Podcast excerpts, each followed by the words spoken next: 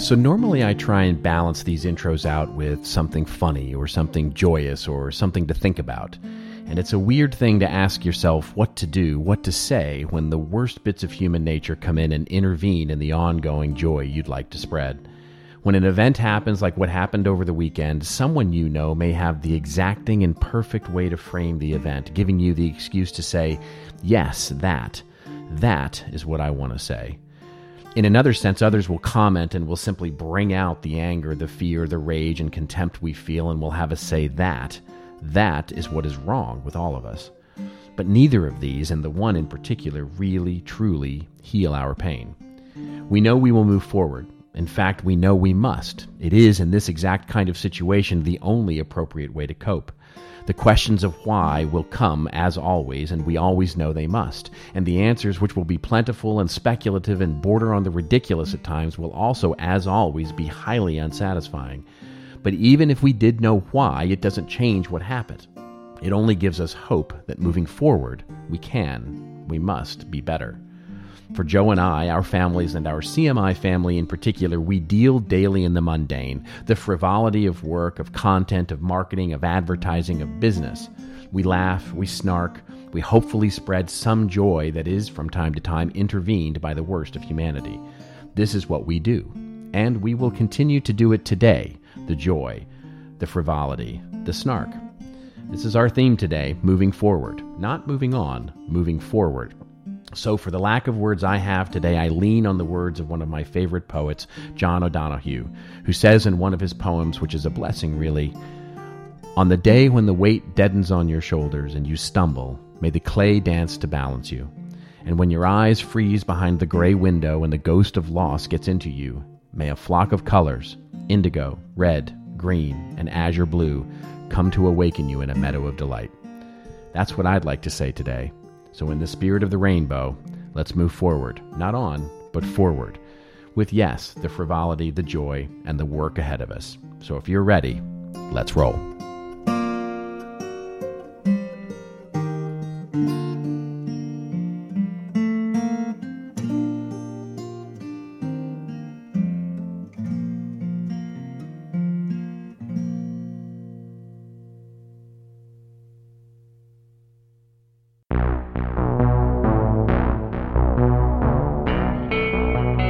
And now for your listening pleasure, here's Polizzi and Rose, PNR with This Old Marketing.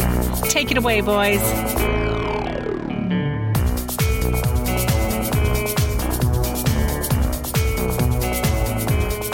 Well, hello, content marketers. I'm Robert Rose, and welcome to episode number 135 of PNR's This Old Marketing, recorded Monday, June 13th, 2016. And with me, as always, is my friend, my co host, my colleague, and the head of our family of content marketing, Mr. Joe Polizzi. How are you, my friend? I'm doing fine. Obviously, your uh, your introduction uh, hit hit close to home with a lot of people.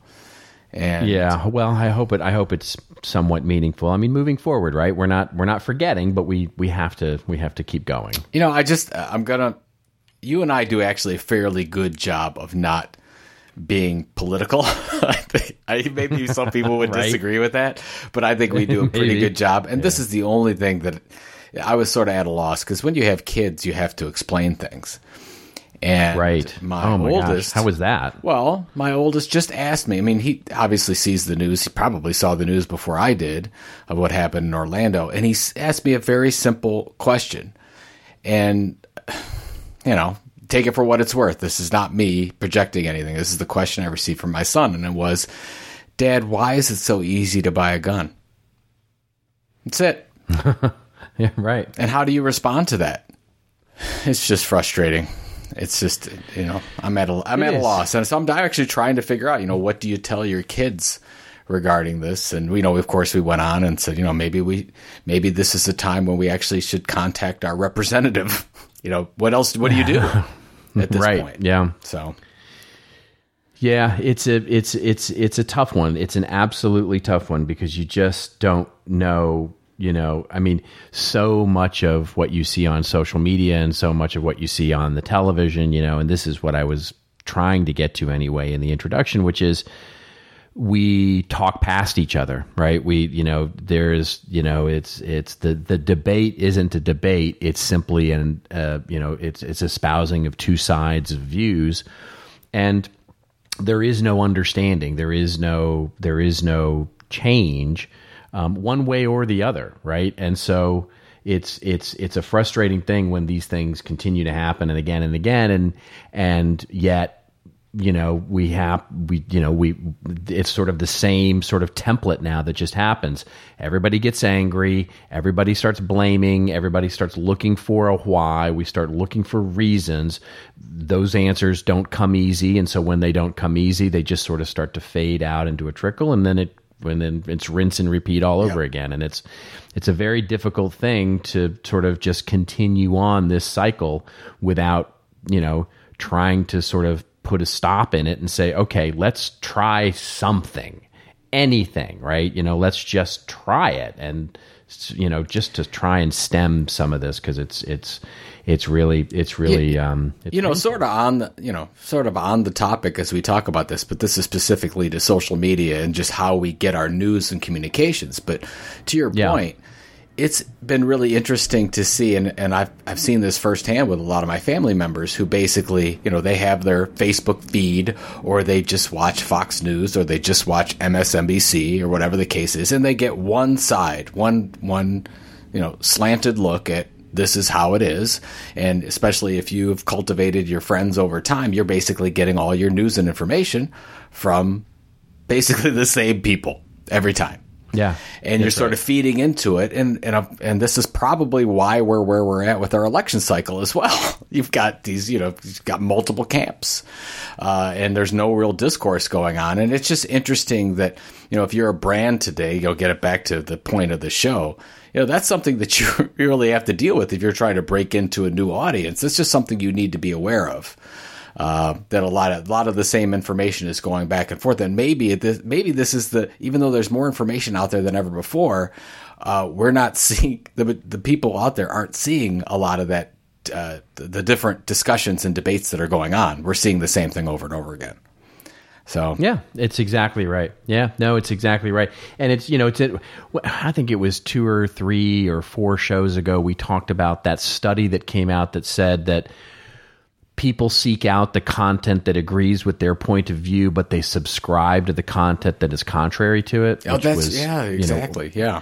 You know, which was a really interesting idea. So, you know, coming back again to the our little nonsensical show that we do every week, you know, it's basically if you look at that from a perspective of a brand, it's it's you know having that unique distinct point of view is going to put you at odds with a certain member you know certain members of your audience but having that challenger type of mindset does at least according to this one study tends to draw more people who will ultimately you know at least subscribe to to it being convinced right being convinced of your unique approach or point of view on the world i can't remember i was at uh Brian Clark's conference authority. This is last year, and I remember when Ann Handley came up, and her the whole point of her whole story was you have to.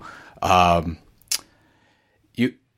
I can't remember how she put it, but it was basically exactly what you said. If you are going to grow an audience over time, there has to be a group of people that you are that are going to dislike everything you have to say, and you have to be okay with that.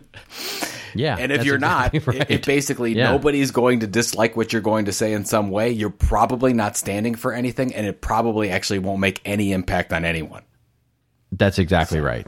That's exactly right. Because you know, I mean, this goes to what we I know we did talk about last because um, I got a few tweets on it. Thank you very much, by the way, on that.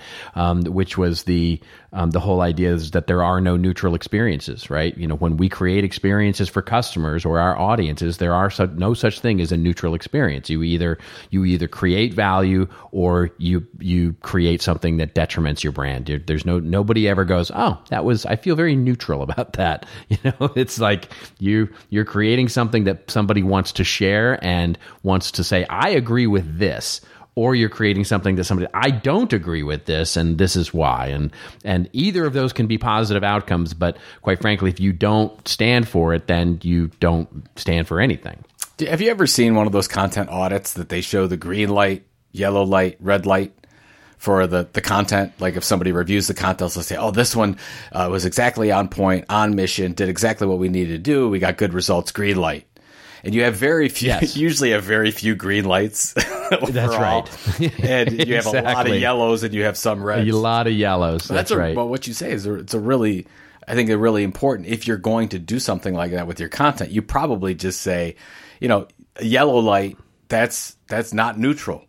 That's negative as well. yeah, maybe no, not as negative, but negative. You're about ready to crash. so, so then, if you really looked at it that way, you, you, which is probably the realistic way to look at it, you're probably saying, "Oh my gosh, this is terrible. We are horrible at Yeah. this. We need to change something." And we say, "Yes, you do. Please stop doing Exactly. this." Anyways, all right. What do we have? Uh, do we have news this week? Or We have a lot of news actually to talk about this week. It was, in addition to being a very uh, painful week, it was also a uh, a very big news week. And starting with a breaking news story that has literally happened this morning as we record this. Um, our top story is LinkedIn has been acquired by dun dun dun Microsoft.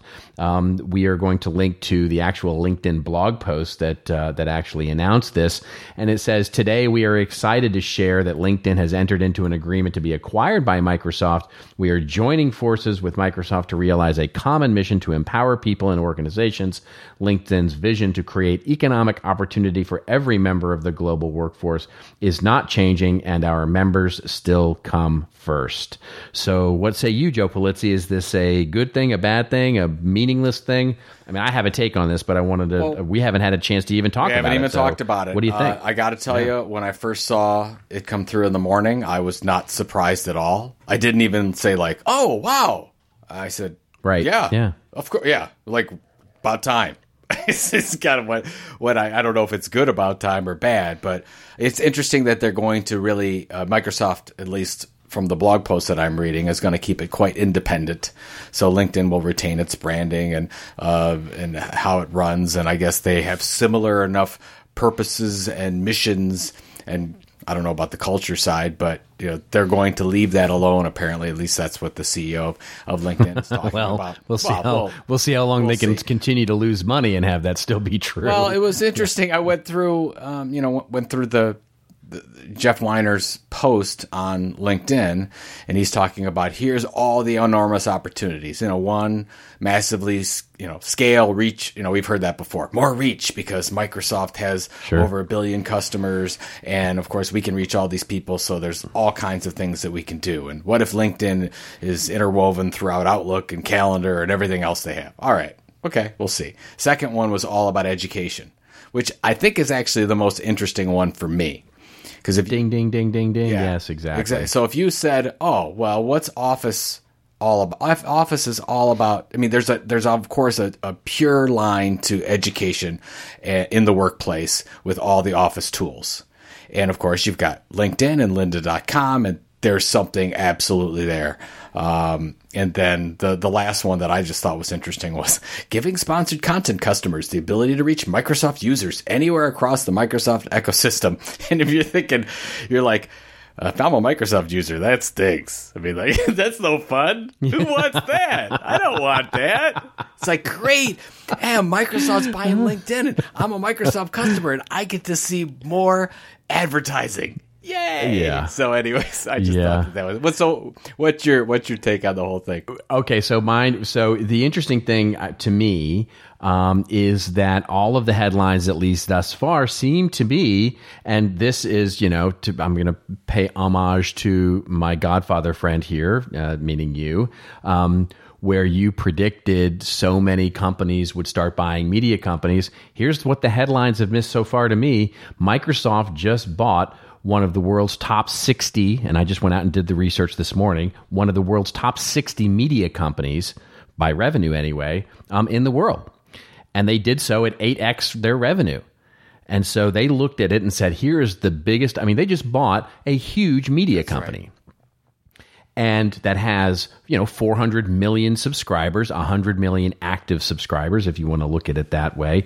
They bought it for $2 billion, you know, which puts it right around, you know, LinkedIn at $2 billion is right around the size of a Scripps or a Time Inc. or uh, IAC or Univision or Tribune.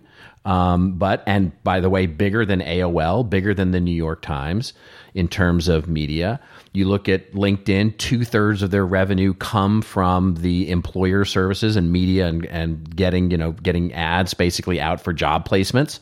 That's where most of their money comes from. They've actually struggled in monetizing other areas. And so hopefully, to your point, they can do something interesting there and start getting more contextual advertising out via content. But they're, you know, one of the world's largest and leading business media producers. And with the influencers, you being one of them, and all of that, that opportunity is still there. And then you look at the numbers and you go, okay, well, that's $57 they paid per subscriber. So they're obviously valuing LinkedIn's subscriber base very high, 8x of revenue.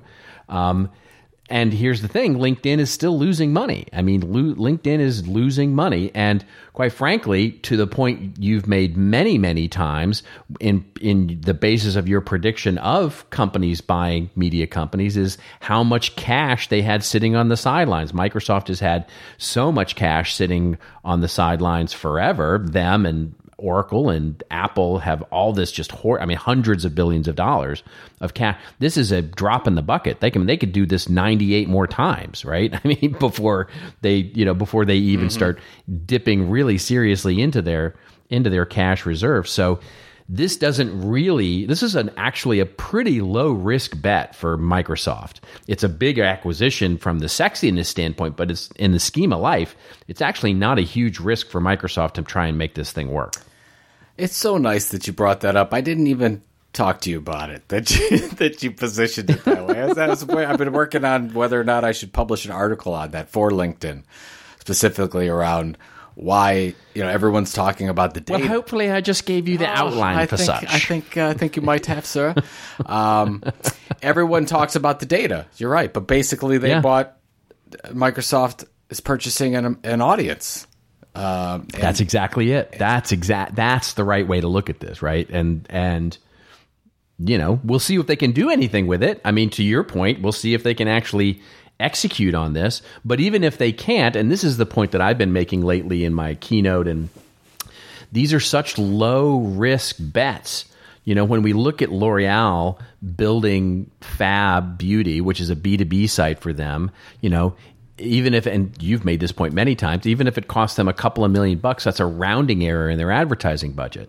You know when we see johnson & johnson or when they buy makeup.com l'oreal or when johnson & johnson buys baby center or when you see these companies that are starting to acquire publishing and media companies what we forget is is that those companies are so much bigger and that this is a small non very it's not a very risky bet for them to do this. It looks big because the media brands tend to be very public facing and consumer facing and it looks exciting and but in the scheme of what they're doing from a business standpoint it's actually not that big a bet mm-hmm.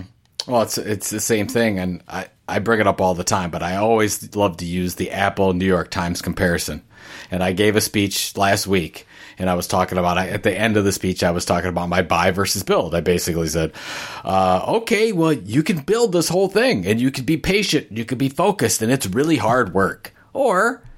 Just skip the whole thing and buy it. and right, exactly. And, and, and, then I gave, you know, I give a couple examples about what's already happened. And then I talk about, you know, what what's Apple have right now in, in cash on the sidelines? 150 billion or something? I think it might be. No, it's like that. 300 300 billion. It's like, it's like, yeah. 300 billion. Well, the market cap of the New York Times is about two. Right. So you're right. Talk about a low risk. And man, if I was those, and I think that's the thing. It's like, okay, you're going to actually start to see this with Apple this same thing, what we saw today, you're going to see this with Apple because of the fact that I was talking. Except it's not going to be Disney. okay, that's fine. You we we could we could agree. you don't have to talk about Disney, but the fact All is, is that they don't they do not have right now, in my opinion, a Steve Jobs vision that is going to take them anywhere. Uh, to to these new heights that they always they're always about design and user experience and changing yep. the world. Yep. I don't see that coming from Apple right now. I don't know if you do.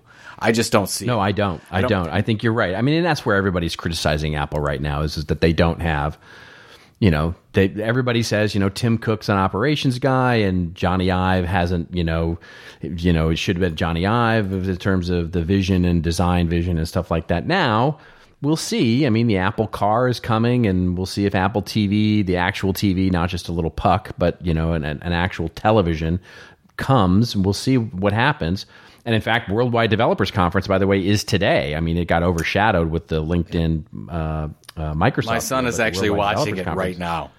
He's watching oh, is he it. really? Yeah, All he's right. watched, live streaming it right now and watching it in front Yeah. of one of so we'll see what news comes out of that. But yeah, but I, but I, but you're right. I think overall. Yeah, it's because we were arguing in the car about their product launches, and I'm basically saying, "Where's the innovation? What what what's, what's I, iPhone 9.5?" I love that you're be- having this conversation with your son. well, it's him and his friend, and they're talking about how awesome uh, Apple is, and I'm like, I like Apple, but where are they going? Like, what's next? They have Right. they're so huge now. Like, what what they're the largest company in the world by market cap right now. yeah, yeah. No, it's crazy. So I know this is totally not a con- content marketing conversation, but anyways, Microsoft LinkedIn, it happened. Get ready There for more. Uh, it, it'll be it'll be interesting. But I, I totally That's agree with your take that right. people are missing the headline about what this what this really is. yeah. So. All right. Well, I'll take credit. Yeah, I better get credit in your LinkedIn. Oh, I will. All right. T- thank you. No, thank you very much, sir. It's definitely going to happen. second story of the show. um, this one came to us. I mean, I had, I don't know if you had four or five Oh, or half yeah. a dozen people send you this. I had, at least that many send me this article. Um, but I'm going to give a hat tip to Adam Helwa, Secret Sushi, uh, my good friend, um, who had sent this over with a bunch of comments um, attached to it. Um, and the story headline comes from fastcodesign.com, fastcompanydesign.com, um, is the future of branding is debranding, says the headline of the article. And the article opens up by saying, as digital media blunts the impact of advertising, brands are looking for new ways to lure customers. Uh, the latest, buzziest effort has been to publish stories that look and feel like journalism.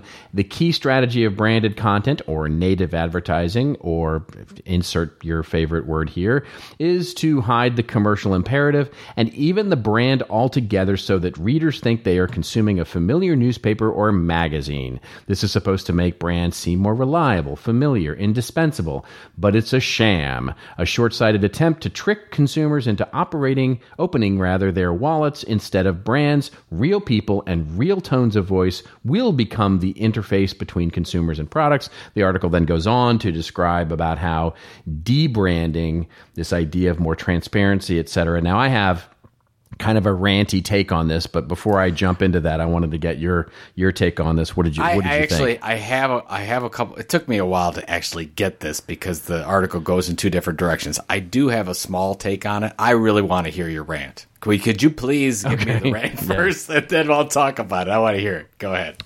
Okay, fine. I, I'm happy to do it. Okay, so here's the thing. The, the author goes on to say that branded content, the whole idea of branded content is basically a con, um, and that you can't hide bad product with good content, and that good stories have nothing to do with the quality of product.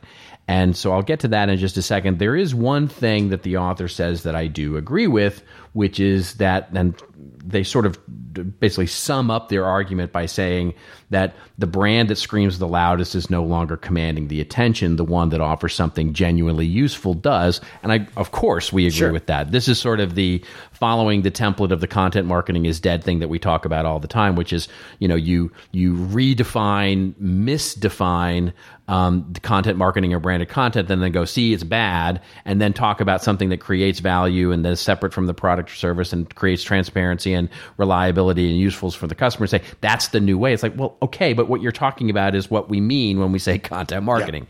So there's that. But but here's the part where I, my challenge with this article.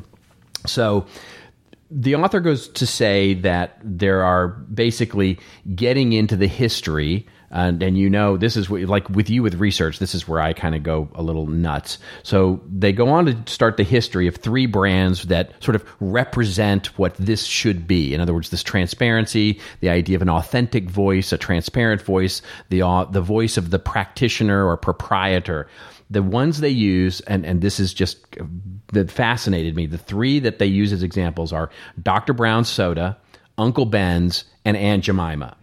Now, the fascinating thing, and I don't know whether the author meant this as ironic or not, but to quite frankly, all three of those are commercial brands that are fictitious people. They don't exist.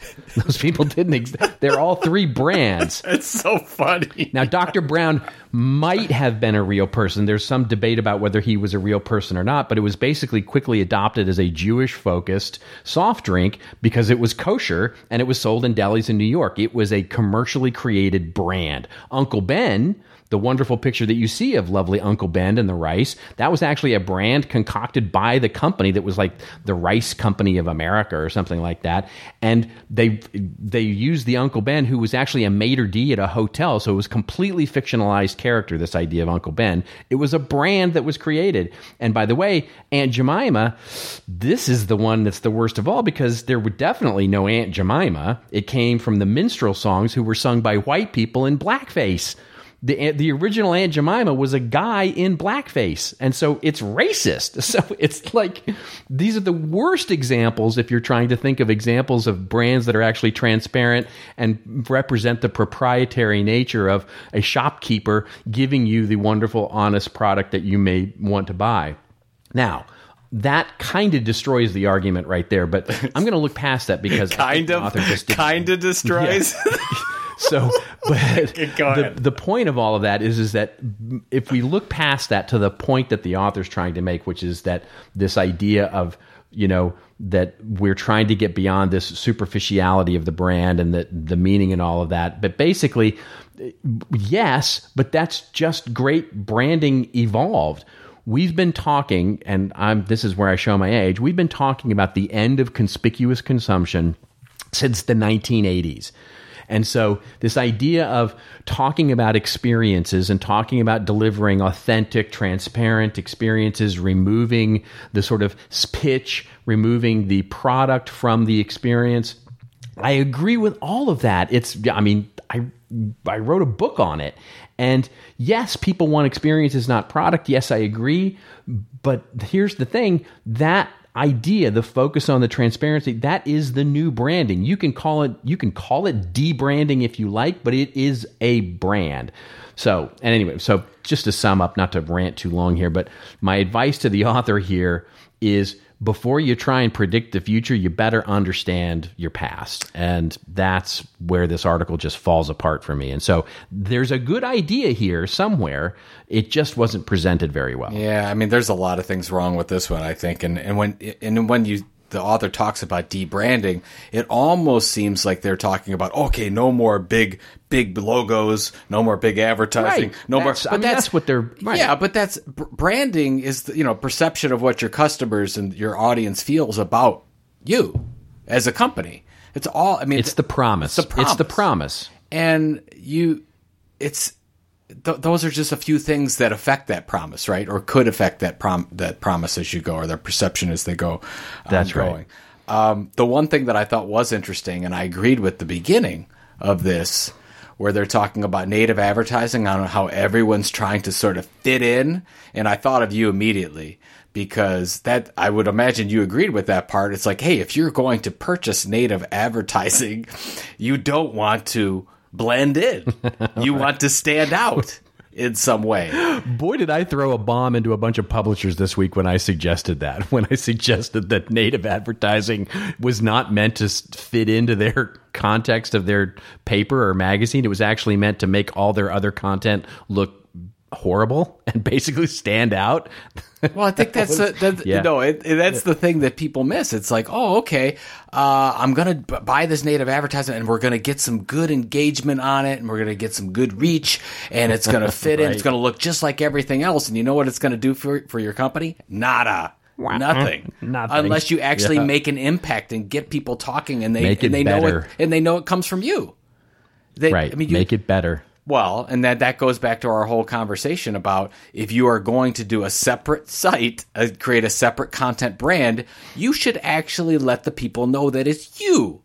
It's your brand that's creating that, so you get a little bit of the credit or they'll never know. well, depending know. on your goal. This is where you and I have a our our our oh, weekly. do you feel that? Do you feel differently from that. Robert? I didn't realize yeah. that you felt you felt differently than that. I had no. I had Depends no on your goal, my friend. It depends on your goal. Uh, you know, th- just to, to finish this one up, uh, the end.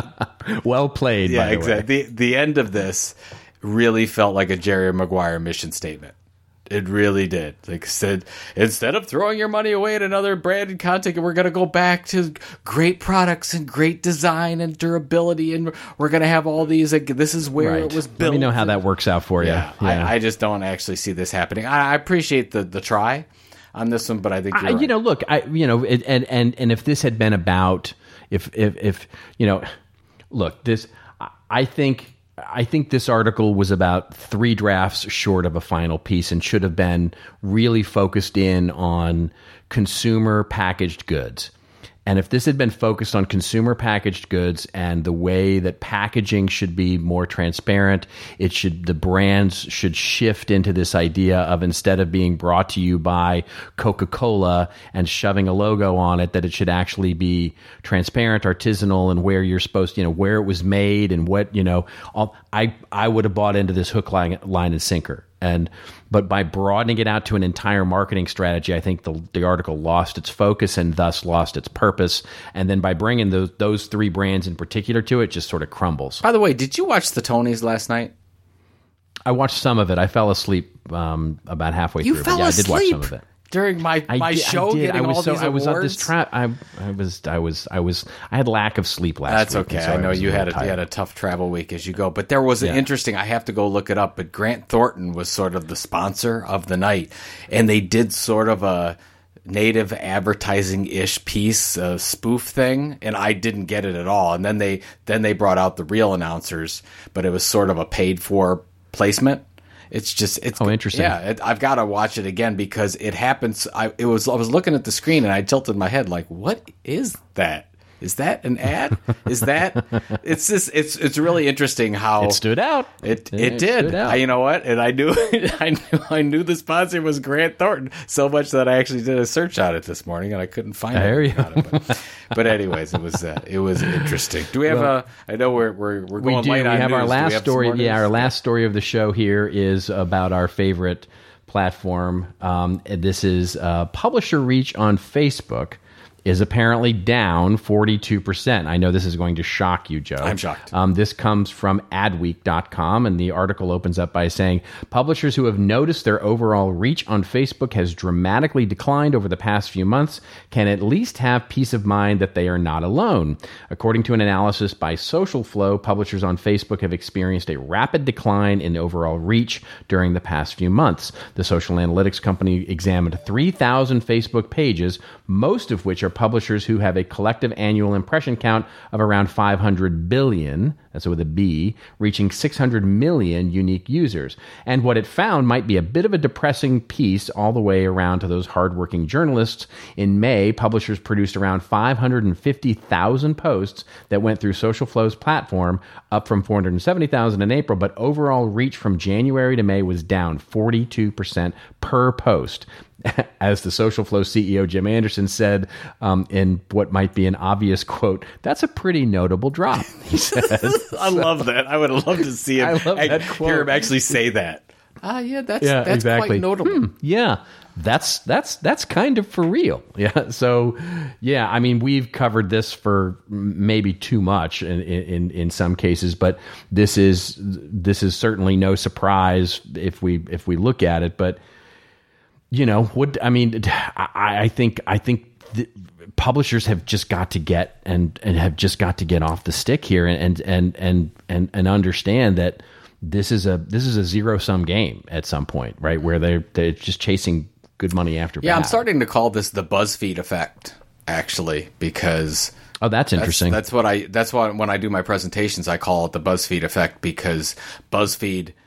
It, this all has happened around around you know BuzzFeed having the multi-billion dollar valuation, and then their their Yeah. uh, earnings report, revenue report came out. What was it about a month ago? We talked about it on the show, and right, they sh- yeah. they've been showing a significant shortfall, and then we're like, well, why are they having a shortfall?" And then we look at the social media stats, and we're like, "Oh, they're not getting uh, they're not getting the reach and engagement that they used to from social." And of course, now they're really trying to convert all those those followers and fans that they have into subscribers, specifically email subscribers. So it's it's interesting.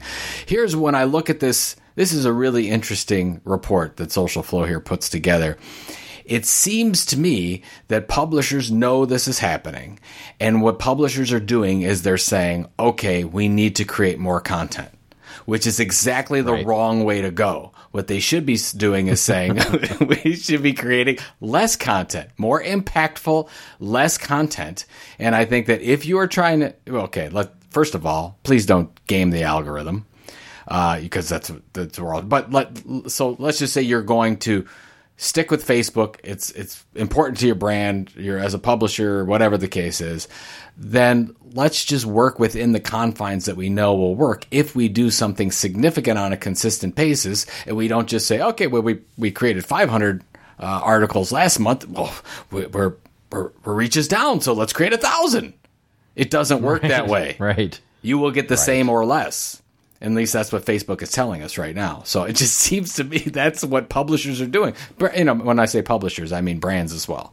That's what. It's yeah, like, oh, no, that's more, exactly more, right. More, I mean, more. Just, I would say yeah. less. The yeah. only well, I mean, way the, to the, salvation the, here is less.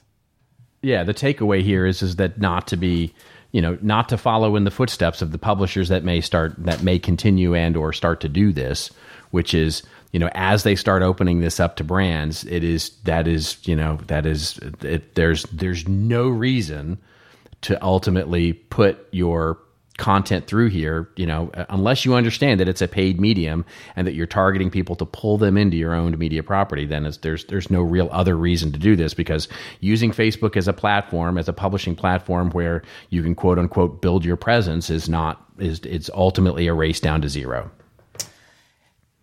there, it, there. So there. I don't even know what else I have to say on it. It's just the whole thing stinks. well, well, okay. So speaking, here we go. So here's the thing. Okay. Speaking of creating value, oh. and I think what comes to mind is something that feels daunting but doable. Oh we have a wonderful, wonderful thing to talk about a piece of content that that does drive action and wonderful value for consumers. Yes, in this ranty show, some good news for a change. Special thanks to our sponsor of This Old Marketing 135 this week, GoToWebinar. Did you know, Robert?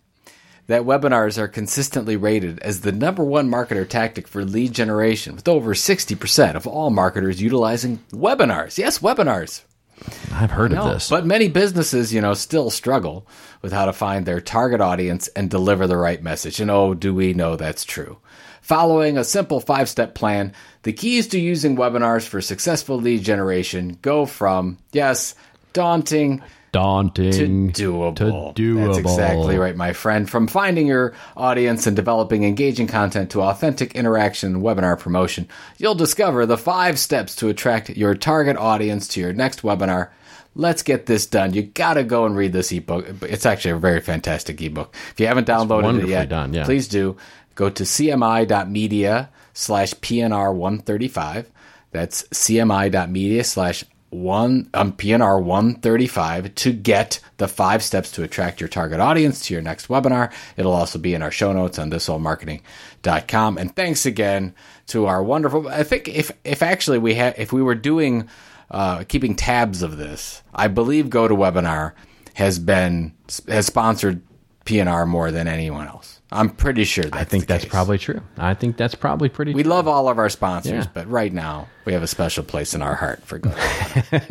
right. Love the one you with. exactly. Love the and then when they're not with. advertising, it'll be somebody else we love. But right now, we love GoToWebinar. That's how it is. All right, ladies and gentlemen, it is time for your favorite part of the show. If you haven't gotten enough rants from us today, it is time for our rants and raves section of the show, where Joe and I go off on a little bit of a rant or a little bit of a rave over something something that, well, makes us feel really good, really good about moving forward, or sort of just, you know, just not good. Um, and let's see, I guess I have this old marketing, so I'm going first. Yes, you are.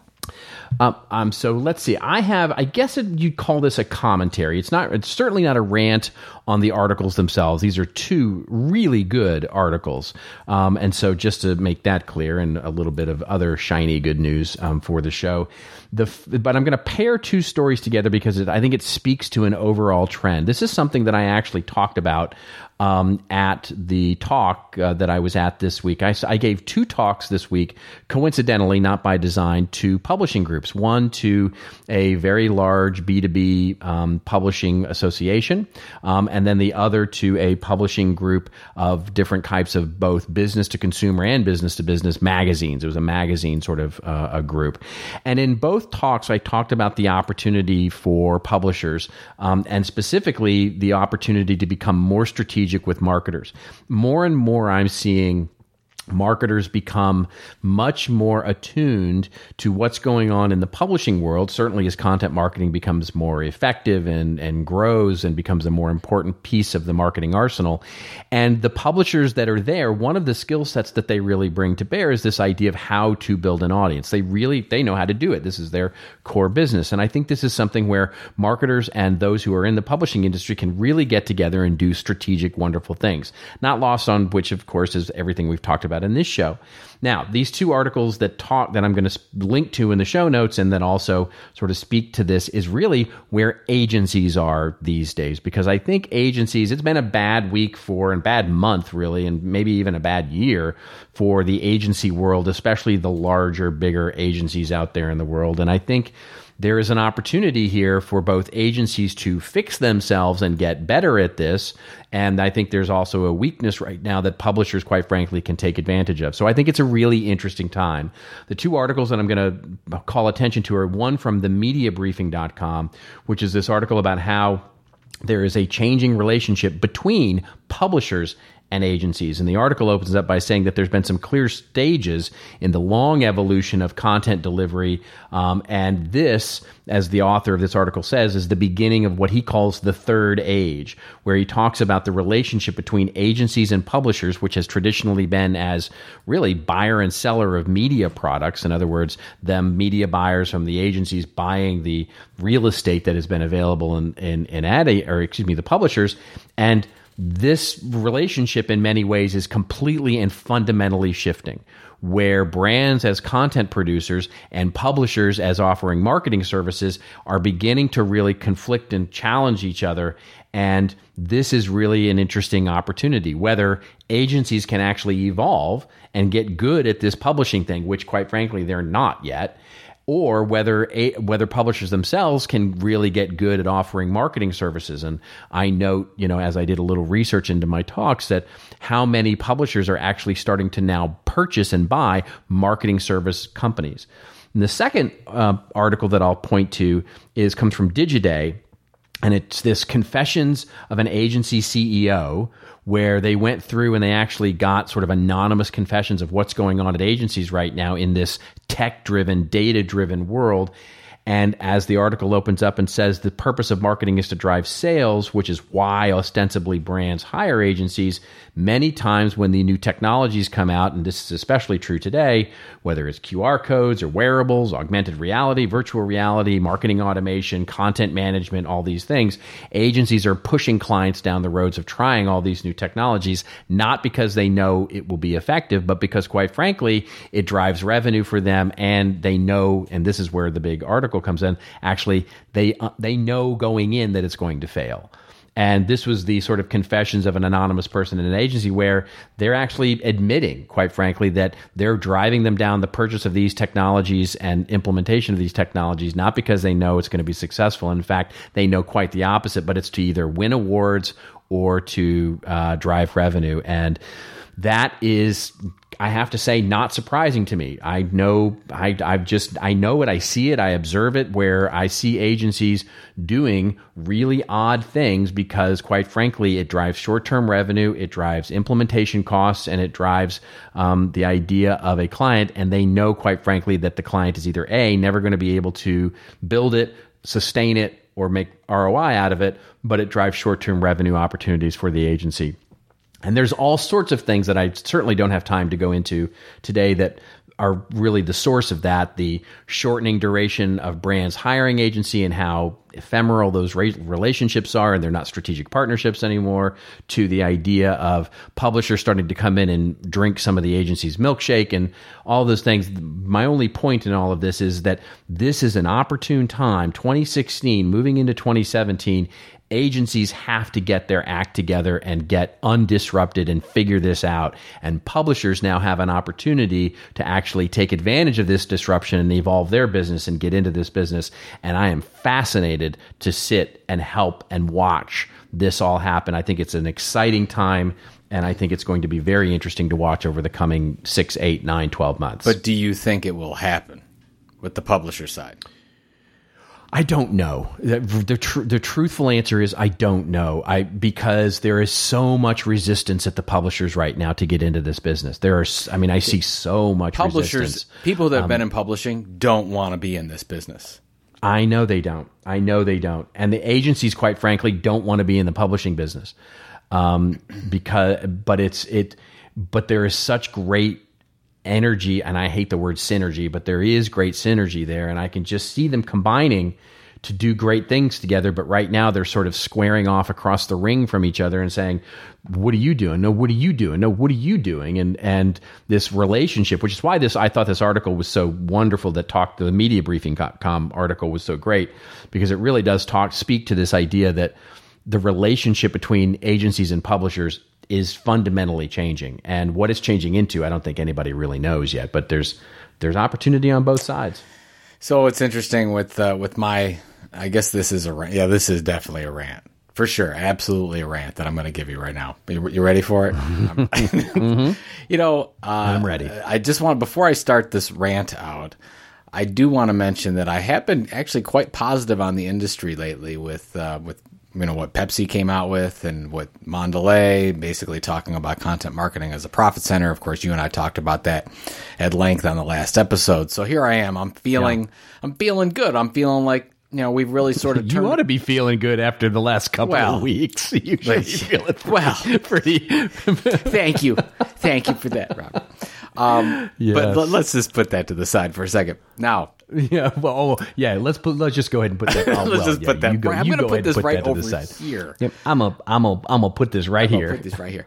Uh, so I had the opportunity to judge a few categories for our annual content marketing awards. No, don't get me started on this. Oh yeah. Okay. Yes. Go. Go. So go. Uh, yeah. So basically, where by and by the way, the big awards winners for that will be announced at Content Marketing World in September.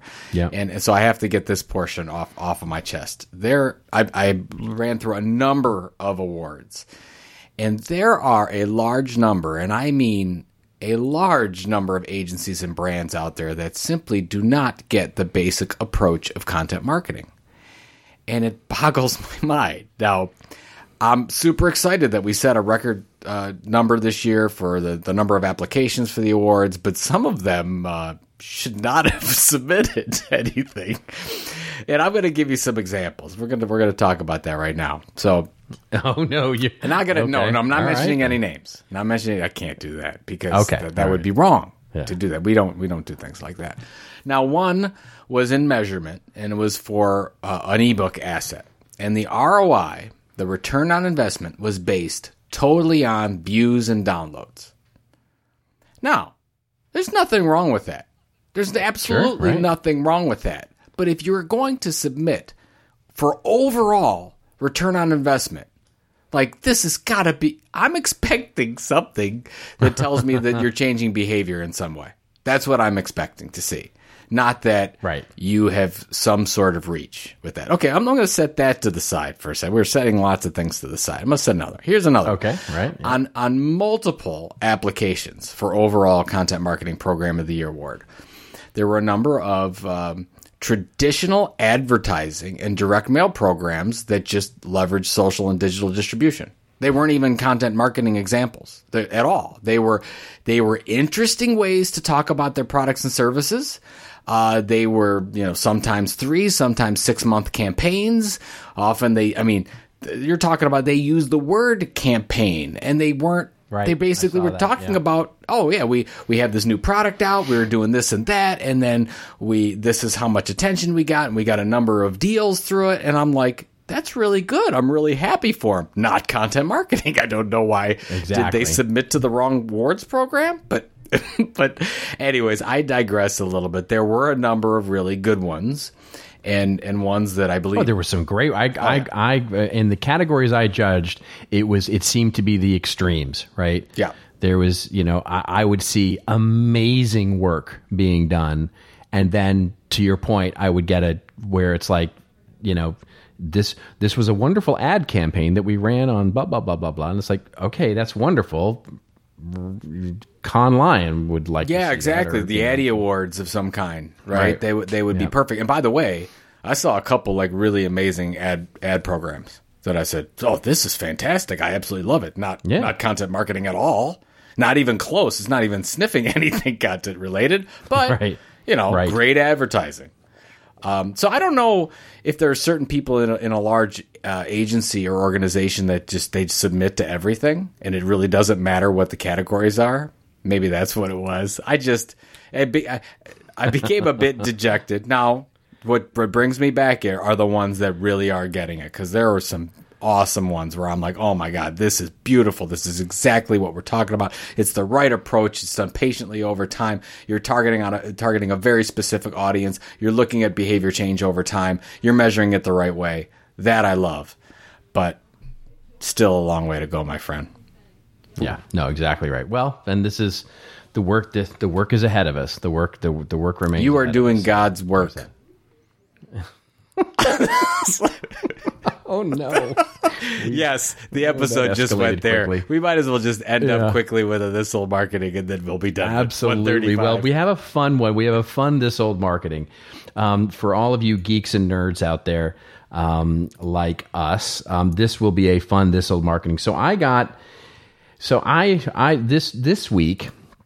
I was reminded I had a wonderful conversation with somebody when I was in Toronto, actually, um, at the, one of the publisher conference. We started talking about the Commodore computer. Did you have a Commodore? Were you a Commodore kid? Did you have a Commodore? 64. I Yeah, loved it. There you go, Commodore 64. Now I had both. I had the Commodore and I had the TRS 80, the Radio Shack um, uh, Tandy TRS 80, which was a which was a great thing. And anyway, so I had a Commodore, and and we started talking about that, and we started talking about the fact that there was a magazine, and we couldn't remember the name of it. And I was like, all right. And so I started doing a little research into these computer magazines of the 1980s. And I started to see an interesting trend. Now, I spent a sum total of I don't know four or five hours, which maybe more. Maybe that surprises some of you how much time I spent on this, but but but I spent about four or five hours doing some research into these. So I did not even scratch the surface of the total number of computer magazines. But here's the trend that I started to notice. I started to notice how many of them started as content marketing platforms, wonderful magazines started by the company to deliver value to the consumers, and then were ultimately acquired by publishers. In other words, publishers came in and bought them or acquired them or assumed them from the company. Just a couple, just to sort of talk about it. So, The Transactor, that was the name of the magazine I was trying to find, with, which was for Commodore. That was launched, and that was, by the way, the guy that and I was in Toronto talking about, because it was actually started by Commodore Canada um, up there. That magazine was launched in 1978. It was the official international bulletin of Commodore Canada to all of the, the, the user groups that were there.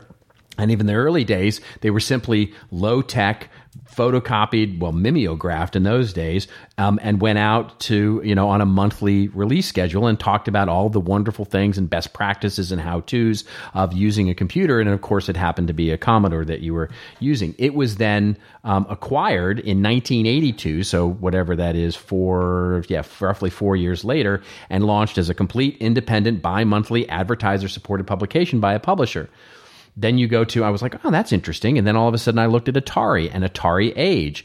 Atari Age, created in 1982, was given to all the Atari Club members. If you signed up for Atari Club, you got the magazine, and it was a wonderful uh, a, a magazine that talked about best practices and games and all that kind of stuff. And then it was uh, acquired um, basically in, uh, in, the, in the 80s um, after Warner Communications, um, and then ultimately that was sold off to a, a, private investor when Atari got sold off as well. Then we look at um, Dr. Dobb's Journal, which was one of my go-to magazines in the 80s and and and late 80s for sure. Bob Albrecht, who started that, he started basically this eccentric little newspaper about computer games and how they were programmed in basic language and all that kind of stuff. And Dr. Dobbs' journal came out of that and was ultimately then brought into official publishing um, as a official publisher took it over. And then finally, the Acorn User, Acorn User magazine, which was made by Acorn Computers in the early 80s. It was basically a newsletter for uh, their, their customers and how to do things better on a computer and how to do all these wonderful things that would get created. And it was then acquired by a publishing company who was ultimately a former publisher at Haymarket um, and ultimately became the Acorn magazine and, and launched for and was around for many years as an advertising support.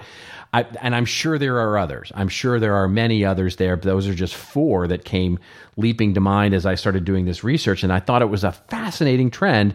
Here are these computer companies that started content marketing platforms in a new and nascent industry this computing in this personal computing industry that were ultimately the publishers were then on the ball saw the pivot saw the market opportunity to say we can create a media property out of this bought these magazines or assumed these magazines in many cases made them advertising supported made them around building an audience and then ultimately made a success out of them and i find it fascinating that now we're almost in the exact just to our point that we were making earlier in the show this show which is we're almost in the opposite way now, right? Where brands are starting to look at publishers that have created wonderful magazines and figuring out how to acquire them and make them content marketing platforms. So I just thought it was a really interesting example of this old market. That's fascinating. I, do you think that a lot of that has to do with the fact that publishers back in that day had a, a, a bit more money and funds? Than let's say some yeah. of these brands well, were. The brands I, were like, "Hey, I think take it, please." I think there's some of that. Yeah, I think there's definitely some of that. I think the other thing that really struck me was how many of them were started by, you know, this was the equivalent basically of blogging, right? I mean, in those days, it was very homegrown, very community oriented, very much solopreneur focused, where you had very few experts who would start a publishing platform. And, you know, this is before the internet. So it was the equivalent of a blog, whether it was a newsletter or whether it was a magazine or whatever it was. And it was basically their blog on this passionate thing they were doing called personal computing. And I think what the publishers started to do was they weren't the experts in this space by any stretch of the imagination. And they started to see how much of an audience there was for this topic and started to acquire the more popular quote unquote blogs, quote unquote, um, of these newsletters and turn them into real publications, which then would expand into and take advantage of the growth of the industry. So I think that's a really interesting way to look at it. If we start looking at the lens and we say, okay, I'm a brand, our approach, maybe it's new, maybe it's revolutionary, maybe it's innovative. Who are the real experts in this? Who are the bloggers? Who are the interesting publishers in this space who are making, creating wonderful audiences? and might we acquire them? You can even start to see it happening a little bit where we can look at these bloggers, these smaller companies, and say, you know, this is an opportunity for us to acquire a platform and have have the expertise as well as the trust of an audience that also supports our approach to, to going to market. You know, I look at HubSpot's acquisition of Agency Post as a great example of that. If uh, if these if they had a publisher's mentality, this would be natural to them. It's just not natural. They're just not thinking about it. That's right. It's such a huge That's exactly opportunity. right. Because you just do that naturally as a publisher. You always say, well, before I build this thing, let's see what's available. You just said, yeah, of course, yeah. You just do that, yeah, bro. But but, but marketers are like, oh, we got to create the blog ourselves. Of course we do. It's got to be ours. It's got to be our branding. It's right. Like, it's the not invented here yeah, syndrome. Yeah, for sure. And it's it's rampant right now. So, yeah. All right, exactly my friend, right. what do you got going on this week? Yeah. I am home this week. I am heads down. I've got a lot of writing to do. I have so much writing to do, but um, I'm thankfully home this week um, before I go out of town one last time for one more speaking engagement um, before I'm home again for my birthday and then. Um, and then the Fourth of July holiday. So yeah, so I'm home this oh. week doing doing stuff. Somebody's got a birthday coming up. It's yeah, very exciting. Yeah. and you? Yeah, I'm actually home this week, and then uh, I leave. Uh, I leave early next week for for London. So I'll be in London for actually a week. Oh, London! So I'm speaking. London yeah, I'm speaking at the B2B Marketing Summit uh, in Islington. Oh. so and then Okay. I'll I'll be I'll be I'm assuming my invite got lost in the mail on that one. uh, you'll be speaking there next year. I I can almost promise you that. But but no, I'm looking forward to it. Taking the family, it'll be it'll be super fun. oh, oh, that's right. I forgot that you're doing that. That's such a great thing. Oh, we're really, such really an awesome excited about the whole thing, and, and the boys have all the places they want to go, and of course I do as well. Ah, That's- I so love that. I it'll love be, that. It'll be fun. Okay, fantastic. All right, well, that is it, folks. For Joe Polizzi, this is Robert Rose. We are signing off for this episode. And if you like this episode, number 135, all ranty rant rant McRanterson of it, we hope you'll consider subscribing on iTunes or Stitcher.com. And when you subscribe, if you subscribe, let us know, won't you? Hashtag us up at This Old Marketing. We'd love to thank you personally. And thank you, thank you, thank you for the wonderful show ideas um, and all the stuff that you sent over this week. There were so many of you who sent over different articles. Um, and uh, with the events that happened this week, obviously, we didn't get to as many stories as we might like to get to. But thank you for that and continue sending us those articles. Hashtag us up at This Old Marketing on the Twitter. And if you like to send email, you can also send us an email at thisoldmarketing at contentinstitute.com. All the links we talked about today will be available in the show notes that will come out on Monday night in the show itself. And of course, on the show post at thisoldmarketing.com on Saturdays. Until next week, everybody, remember, it is your story to tell. Tell it well. We'll see you next week on This Old Marketing.